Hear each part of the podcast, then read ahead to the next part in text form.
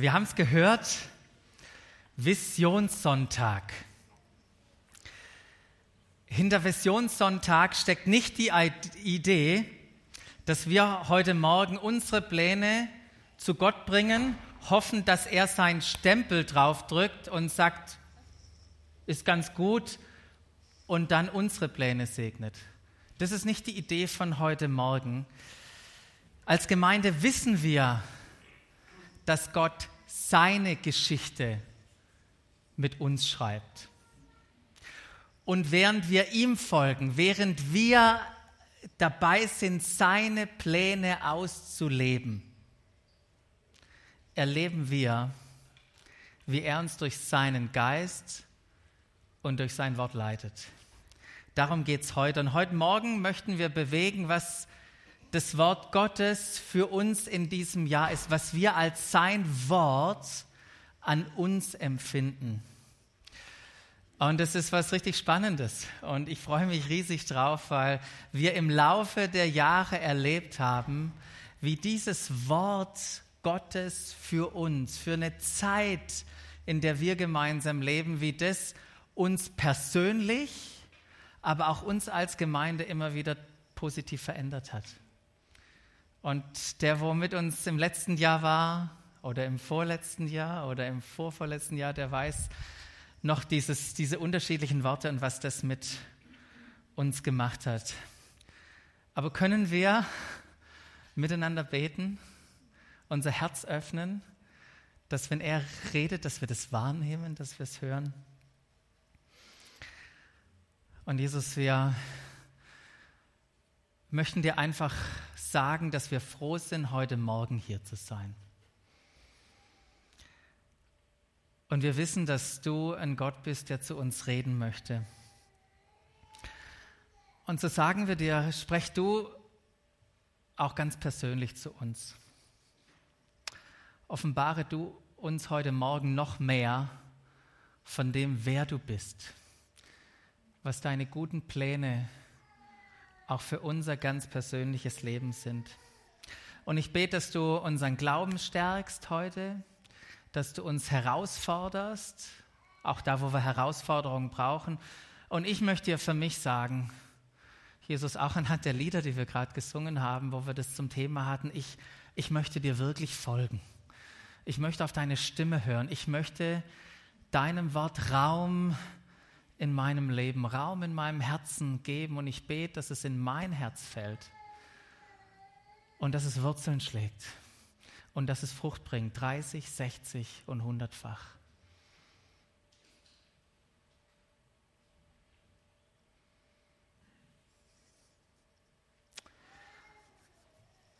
Amen. Hast du das schon mal erlebt? Du, du sitzt, gehst oder siehst jemanden dir gegenüber und erst ist diese Person dir total unbekannt.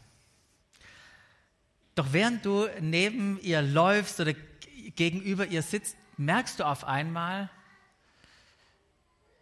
eigentlich sollte ich die Person kennen. Und dann fängt es an, dieses Grübeln, woher kenne ich diese Person?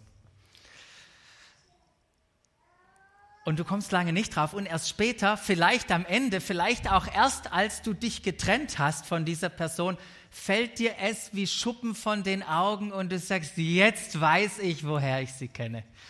Und wenn du dann daheim bist, dann kommst du rein und sagst, du weißt nicht und du kannst dir gar nicht vorstellen, wen ich heute getroffen habe. Ist unglaublich.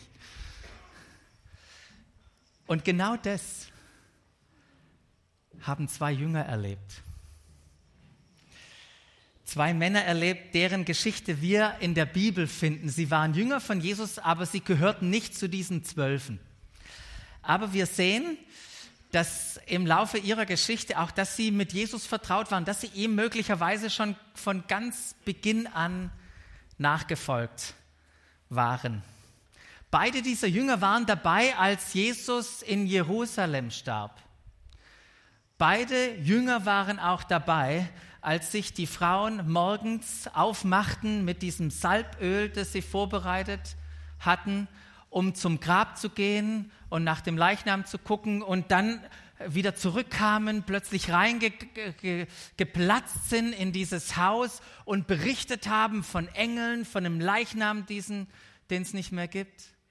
Und beide waren auch dabei, die das alles, was die Frauen da erzählt hatten, für irgendein Geschwätz hielten. Inmitten oder enttäuscht von der nicht erfüllten Hoffnung, dass Jesus der Messias von Israel sei und aufgewühlt von, von diesen Ereignissen, die sie hautnah miterlebten in den letzten Tagen, brachen die zwei Jünger auf in ein Dorf mit dem Namen Emmaus. Wo genau dieses Dorf lag, haben wir keine Ahnung, können nur vermuten. Das, was wir wissen, ist, dass es elf Kilometer entfernt von Jerusalem lag. Also ein ganz schöner Weg, wenn man da die landschaftlichen Verhältnisse mit Hügeln und Berge um Jerusalem einkalkuliert, ist man da wahrscheinlich zwei, drei Stunden unterwegs. Eine schöne Zeit, um miteinander ins Gespräch zu kommen. Und das taten sie. Sie haben darüber gesprochen, über das, was sie erlebt hatten. Und inmitten ihres Fragens und Überlegens tauchte relativ am Anfang Jesus plötzlich auf und ging mit ihnen den Weg. Dass plötzlich jemand auftaucht und mit jemandem mitläuft, das war nicht so außergewöhnlich, das war eigentlich gang und gäbe, weil wir wissen aus anderen Geschichten von Jerusalem sich aufzumachen in andere Dörfer und Städte kann manchmal gefährlich sein. Da schließt man sich lieber eine Reisegruppe an. Außergewöhnlich und erstaunlich war aber, dass diese zwei, die Jesus so lange nachgefolgt waren, ihn überhaupt nicht erkannten. In der Bibel heißt es, dass ihre Augen gehalten wurden.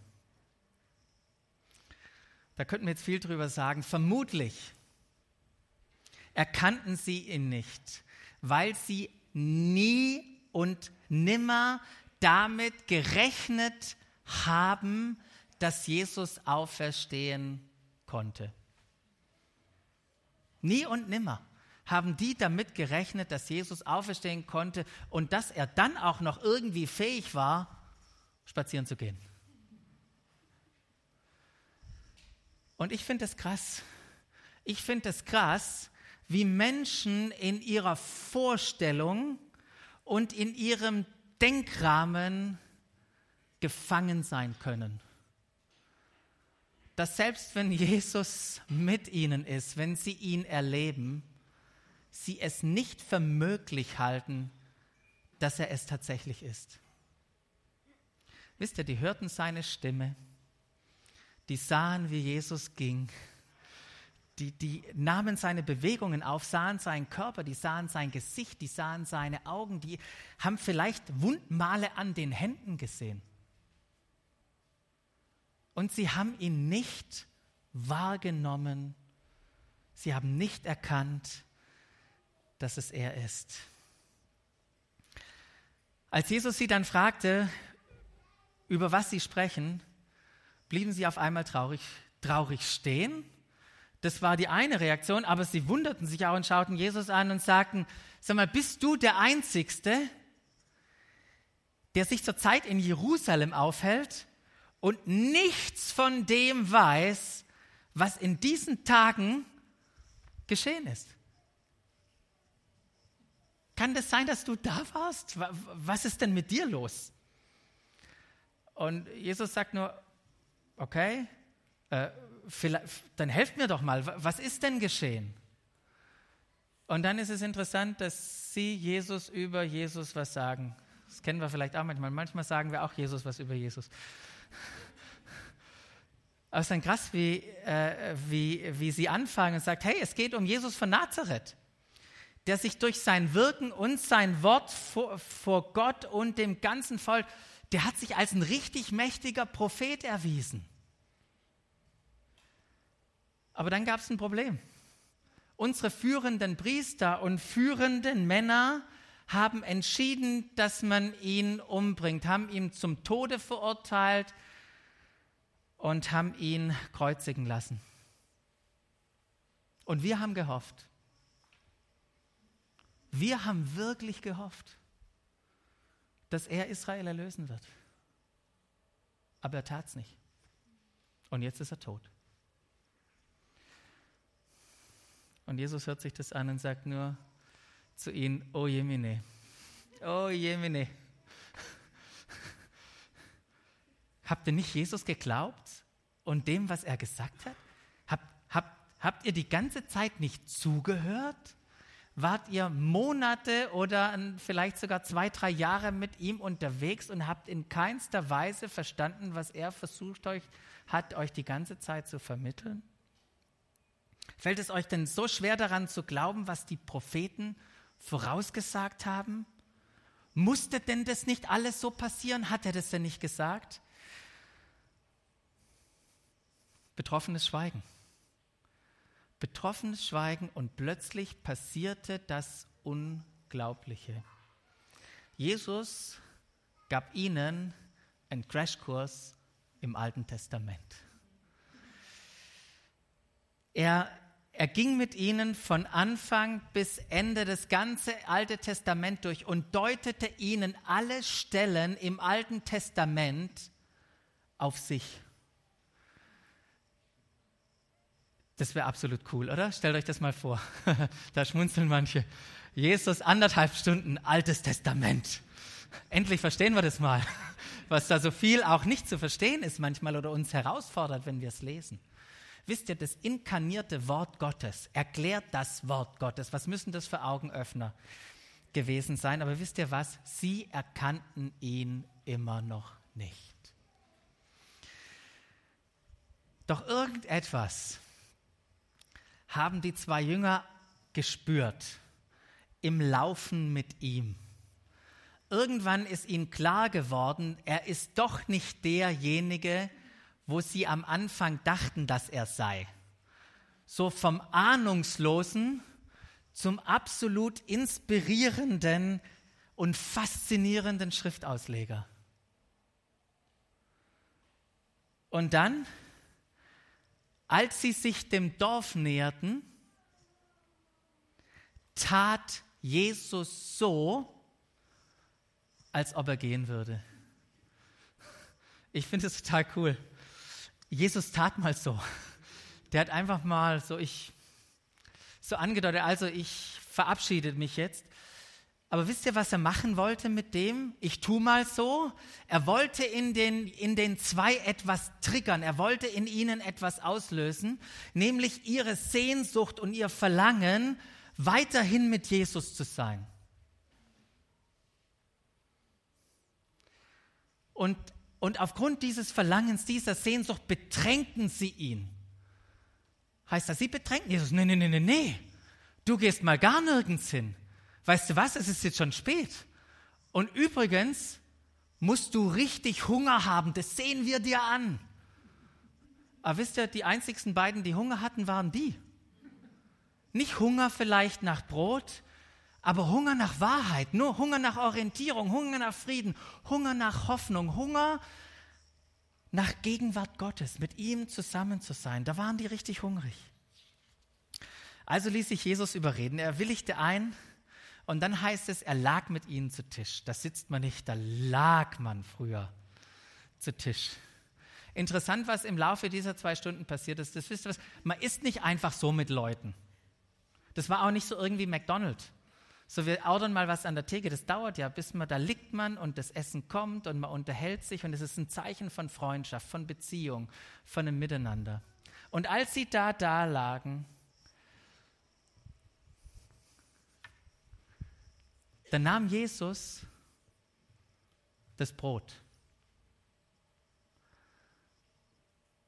Und dann segnete er das Brot. Und dann brach er das Brot.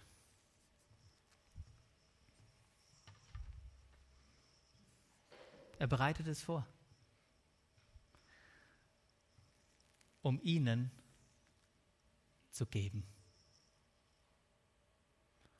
Und in diesem Moment, als er das Brot nahm, als er es segnete, als er es brach und ihn gab, genau in diesem Moment haben sich ihre Augen geöffnet und sie haben erkannt, wer er war. Und im selben Augenblick war er verschwunden. Sie haben ihn nicht mehr gesehen. Aber beide lagen da mit ihrem Brot und haben erkannt, es war Jesus. Es war Jesus. Er ist auferstanden. Er lebt. Er ist tatsächlich unser Messias. Er ist tatsächlich der Erlöser Israels. Er ist tatsächlich der Friedensstifter, der Rettung bringt, der Wiederherstellung bringt für uns und die ganze Welt. Und sag mal, ging es nur mir so, als wir mit ihm gelaufen sind, dass mein Herz brannte, als er uns die Schrift öffnete, als er über sich selbst sprach? Also mir ging es auch so. Und warum hast du nichts gesagt? Ja, warum hast du nichts gesagt? Und jetzt ist er weg. Hey, wir müssen uns aufmachen. Was machen wir denn hier? Wir müssen zurück nach Jerusalem. Hey, wir, das müssen die anderen wissen. Und los ging's. Die haben sich aufgemacht. Ich weiß nicht, ob die, ob die Sonne noch da war oder sie schon untergegangen war. Sie sind zurückgerannt. Aus Freude. Aus Freude zurück zu den anderen und haben gesagt, wow, hey, wir haben Neuigkeiten. Wir wissen was, was die nicht wissen. Die, das ist eine Überraschung, wenn wir da reinplatzen. Und ich keine Ahnung, wie schnell sie waren. Aber als sie das Haus erreichten, sind sie reingeplatzt und wollten anfangen. Und plötzlich merken sie, was ist denn hier los? Hä? Ist ja gar keine Trauerstimmung mehr. Hä? Warum feiert ihr denn hier ein Fest? Und als sie gerade loslegen wollten zu reden, fielen die anderen ihnen ins Wort und sagten, seid mal still. Wisst ihr, was passiert ist? Hey, Jesus ist auferstanden. Simon hat berichtet, er hat ihn gesehen. Ah, Mensch, jetzt, jetzt laufen, rennen wir zurück, haben die Neuigkeiten. Und kennst du das? Du hast geniale Neuigkeiten. Irgendjemand ist schwanger. Du rennst nach Hause. Schatz, ich muss dir was erzählen. Ich habe die Neuigkeiten. Jemand, äh, Punkt, Punkt, Punkt, ist schwanger. Oh ja? Was ist daran neu? Das weiß doch jeder.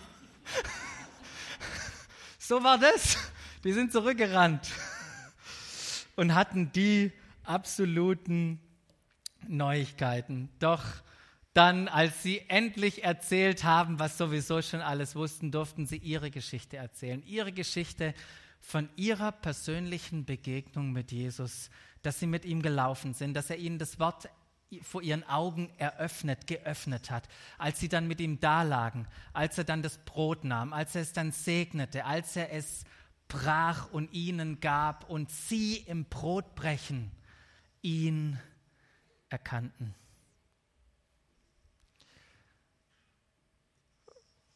Könnt ihr mir helfen? Was ist denn so einzigartig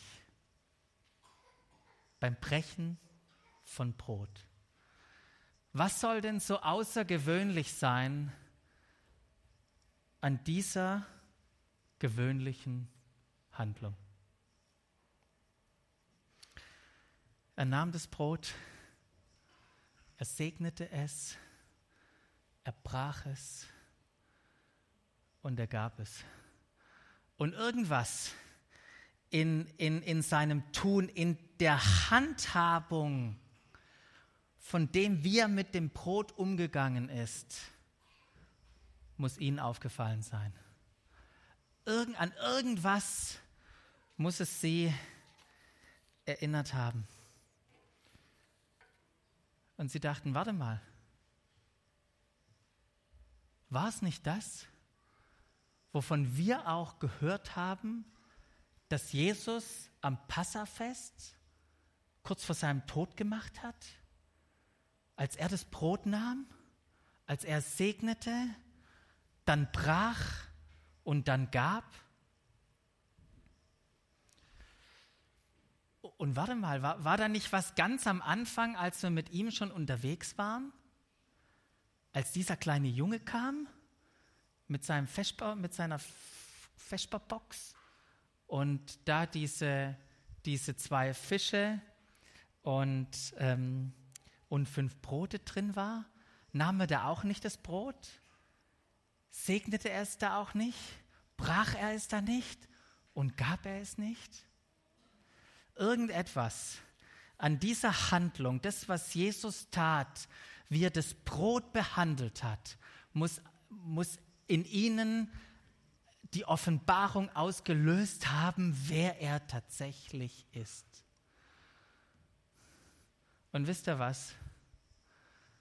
Macht Gott es nicht nur mit Brot oder ist es nicht nur, dass er das mit Brot tut?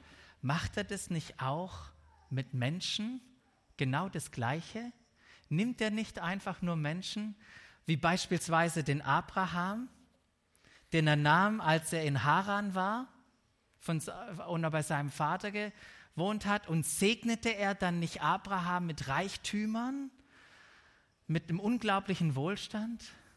Und war es nicht, dass er dann Abraham auch vorbereitete und formte und zur Reife führte im Warten auf die Verheißung so viele Jahre und Jahrzehnte? Und war es dann nicht so, dass er dann Abraham gab als diesen Vater einer neuen Nation, eines ganzen Volkes? Und war es nicht auch das, was Gott dann mit Isaak tat, als er ihn nahm von, einem, von einer unfruchtbaren Frau und ihn dann segnete mit den gleichen Versprechungen, wo er auch seinen Vater mitgesegnet hat. Und war es auch nicht dann, dass er ihn formte und ihn zur Reife führte, als er dann auf diesem Berg Moria lag mit seinem Vater, der ihn opfern wollte, und er dann zur Hoffnung und zum Versprechen für Israel war? War es auch nicht das Gleiche, was Jesus tat mit Jakob? Der wurde auch genommen aus dem Schoß von Rebekka. Dem, der wurde gesegnet mit dem Erstgeburtssegen. Und er wurde geformt. Er wurde zur Reife geführt. Dann an diesem berühmten Jabok, wo er mit Gott rung und ihn von Angesicht zu Angesicht sah. Und er dann der Stammvater von den zwölf Söhnen Israels wurde. Und ist es nicht, wisst ihr, da sehen wir doch ein Muster, eine Abfolge, was Jesus mit jedem Glaubenshelden, wenn ihr in, in Hebräerbrief reinguckt, tut. Alle, die für Jesus gelebt haben, die leidenschaftlich mit ihm unterwegs waren, da sehen wir diese Abfolge von dem, was Jesus hier mit ihnen tut. Und wir könnten weitergehen mit Josef, den Name aus der Grube und segne ihn, segnete ihn dann im Hause vom Potiphar. Und dann irgendwann hat er sich aber wieder im Gefängnis wiedergefunden. Und nicht nur wiedergefunden, da er wurde vergessen. Und Gott hat ihn geformt und zur Reife geführt, hat ihn vorbereitet auf das, was er dann mit ihm tun wollte, nämlich ihn zum Stellvertreter vom Pharao machen, dass sein Volk eine Heimat hat, eine Stätte, wo sie bleiben konnten und zu einem großen Volk werden konnten. Und war es nicht auch das, was Gott mit Mose tat? Der nahm ihn raus aus einem kleinen Korb am Nil, segnete ihn dann im Hause des Pharaos und formte ihn, führte ihn zur Reife 40 Jahre auf der Flucht, so dass er dann der Befreier und Erlöser Israels sein konnte und durchs Rote Meer ziehen konnte. Und wisst ihr was? Wenn Jesus das tat, dann ist es auch ein Symbol für das, was Gott mit ihm tat. Jesus wurde auch genommen von der Jungfrau und dann wurde er gesegnet und mit einem gigantischen Leben, wo er Zeichen und Wunder getan hat. Und dann wurde er gebrochen auf einem Hügel, den wir Golgatha nennen. Und dann wurde Jesus gegeben an Pfingsten für uns als Gemeinde. Der wurde gegeben, dass wir ihn jetzt in uns tragen. Und wisst ihr, das ist nicht nur, was Gott mit manchen speziellen Menschen tut, das ist auch, was Gott mit uns tun möchte. Er möchte uns auch nehmen, er möchte uns segnen, er möchte uns formen, zur Reife bringen, damit er uns gebrauchen kann. Und wahrscheinlich möchte er das nicht nur tun, er macht es wahrscheinlich auch mit jedem, der hier sitzt.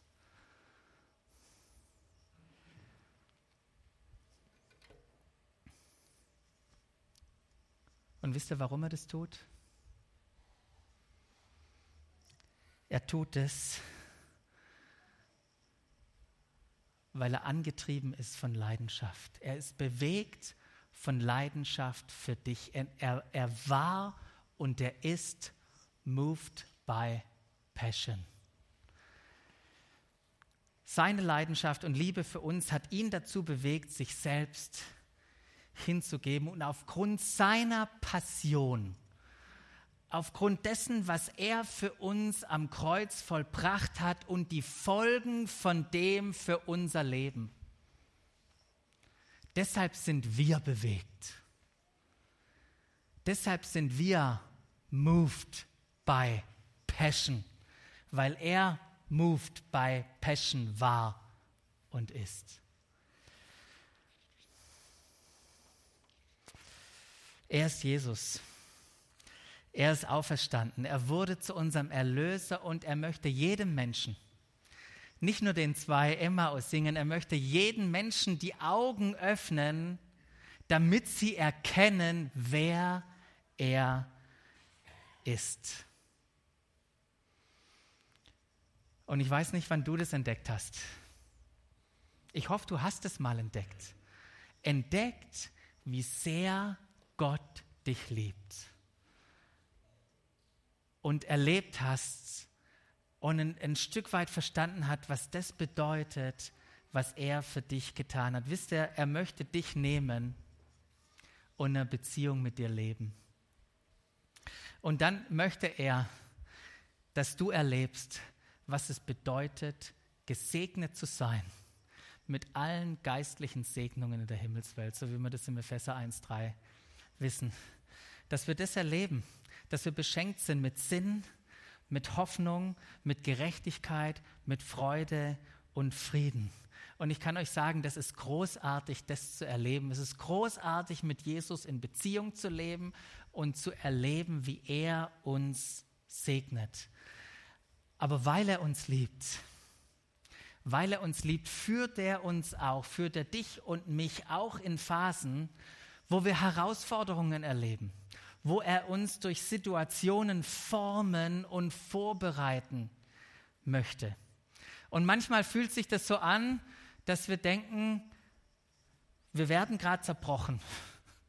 Und irgendwie werden wir in unserer Hoffnung, in unserem Glauben, in unserem Vertrauen herausgefordert.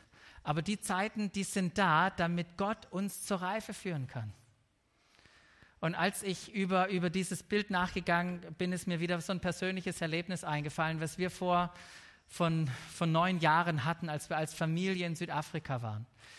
Ähm, da mussten wir ein paar zwingende Anschaffungen tätigen und äh, das war das eine. Und gleichzeitig hat die Familienkasse, die fürs Kindergeld zuständig ist, aufgehört, den Betrag zu überweisen. Und das hat sich dann so aufsummiert, dass wir uns in einer Situation wiedergefunden haben, wo wir kein Geld mehr auf dem Konto hatten, um irgendwie abzuheben. Wir haben in den Geldbeutel geguckt und haben gesehen, da ist weniger als ein, umgerechnet ein Euro drin. Dann haben wir in den Kühlschrank geguckt und gemerkt, oh, da ist aber ganz schön viel Raum mittlerweile. Dann sind die Windeln ausgegangen fast und, ähm, und alles andere, was wir auch für die Kate brauchten. Und wisst ihr, was dann passiert ist? Dann haben sich Sorgen in unserem Leben breit gemacht. Und wir waren konfrontiert mit der Frage von letzter Woche, auf was setzen wir denn unsere Hoffnung? Plötzlich standen wir da. Auf was setzen wir unsere Hoffnung? Und was wir dann erlebt haben, war unglaublich ist eine Familie vorbeigekommen, die wir kannten. Die wussten nichts von unserer Situation. Die hatten vom Gebet her den Eindruck, dass sie uns Essen bringen sollten. Und sie haben der Lissy die Kreditkarte gegeben und gesagt, wir haben den Eindruck, du sollst einkaufen gehen. Freunde in Deutschland, die nichts davon wussten, die haben uns in dieser Zeit Geld aufs Konto überwiesen. Es war das erste Mal und das einzigste Mal, dass die das gemacht haben. Und so weiter. Und wir haben erlebt, wie Gott uns versorgt, wie wir durch ihn alles haben, was wir zum Leben brauchen. Als wir dann hier angefangen haben, Gemeinde zu gründen, manche, manche wissen das, wir hatten hier gleich vor, am Anfang ein Haus zu kaufen. Und plötzlich platzte dieser Kaufvertrag. Und genau wie auch in Südafrika haben wir gesagt, ähm, hallo, Gott, wir sind hier wegen dir, wir machen das, was du gesagt hast, dass wir machen. Warum ist das denn jetzt so?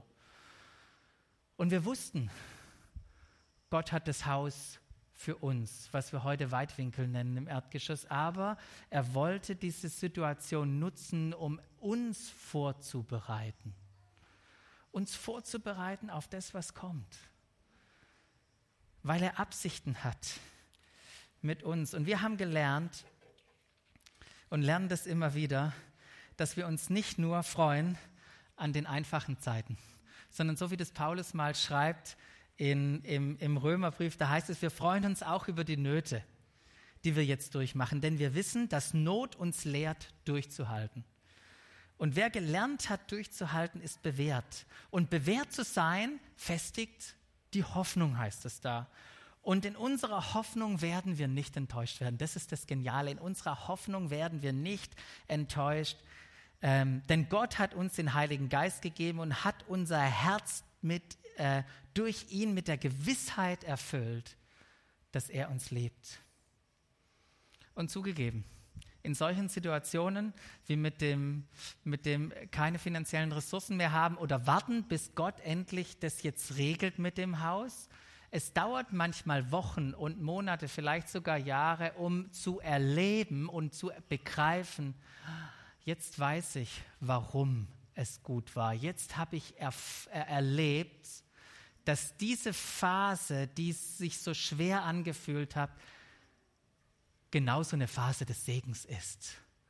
Weil Gott uns formt, Gott uns zur Reife führt. Und das tut er, weil er eine Absicht mit uns hat. Wir sind nämlich Teil von seinem Plan. Gott möchte uns zur Reife führen. Er möchte uns vorbereiten, dass er uns geben kann zum Segen für, für andere Menschen. Du und ich, wir sind die Gabe Gottes in seiner Hand für die Welt, die er so sehr liebt. Er möchte, dass wir den Segen, den Frieden, die Freude, die Hoffnung, die Liebe, all das, was wir persönlich erleben dürfen, dass wir das weitergeben. Denn, denn, er hat die Macht, euch mit all seiner Gnade zu überschütten, damit ihr in jeder Hinsicht und zu jeder Zeit alles habt, was ihr zum Leben braucht, und damit ihr sogar auf die verschiedenste Weise noch Gutes tun könnt. 2. Korinther 9.8. Der Kontext von diesem Vers ist die praktische Versorgung. Aber was Paulus hier beschreibt, ist ein Prinzip. Und das Prinzip lautet, dass er, Gott, er hat die Macht. Und hier geht es nicht um Stärke, hier geht es um die Fähigkeit. Und das ist nicht, dass wir annehmen, dass er es kann. Er hat bewiesen, dass er alles kann. Er kann Universen schaffen. Er kann dich da reinsetzen. Er kann seinen Sohn auf die Welt schicken. Und er kann alles wiederherstellen und erlösen. Gott kann alles. Kennen wir ja von letztem Jahr. Und was kann er? Er kann euch mit all seiner Gnade überschütten. Man könnte auch hier übersetzen, überströmen lassen. Bist du mal unter so einem Wasserfall gestanden und wurdest überströmt, hast erlebt, wie es überfließend ist, wie das so schön auf deinen Rücken prasselt. Und wozu macht er das? Wozu überschüttet uns Gott mit all seiner Gnade. Er tut es, damit ihr in jeder Hinsicht, sprich in allen, in jeden, in sämtlichen Aspekten eures Lebens und zu jeder Zeit, das heißt kontinuierlich immer, alles habt. Und ich habe nachgeschaut, im Griechischen bedeutet alles tatsächlich alles. Dass ihr alles habt. was ihr zum Leben braucht. Und bei dem alles, was ihr zum Leben braucht, gibt es manchmal unterschiedliche Vorstellungen zwischen dem, was ich denke, was ich zum Leben brauche, und dem, was Gott denkt, dass ich zum Leben brauche.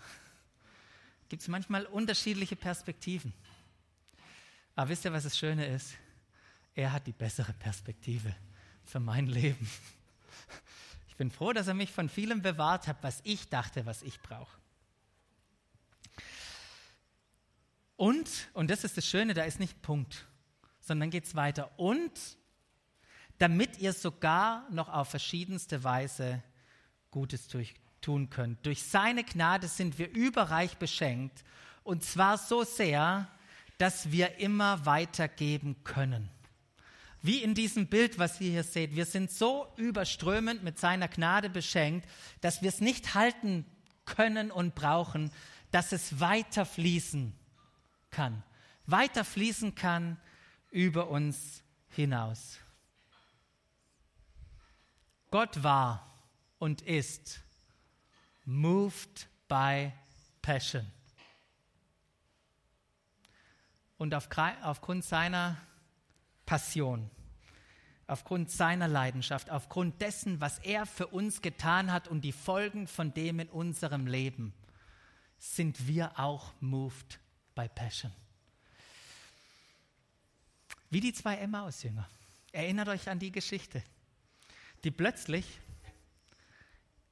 im Brotbrechen erkannten, wow, es ist Jesus.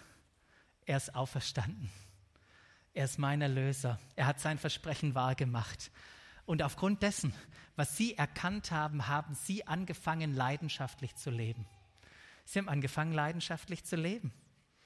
Wisst ihr, die hatten, waren bereit, einfach wieder zurückzulaufen. Elf Kilometer, die waren wahrscheinlich müde, hat keine Rolle mehr gespielt.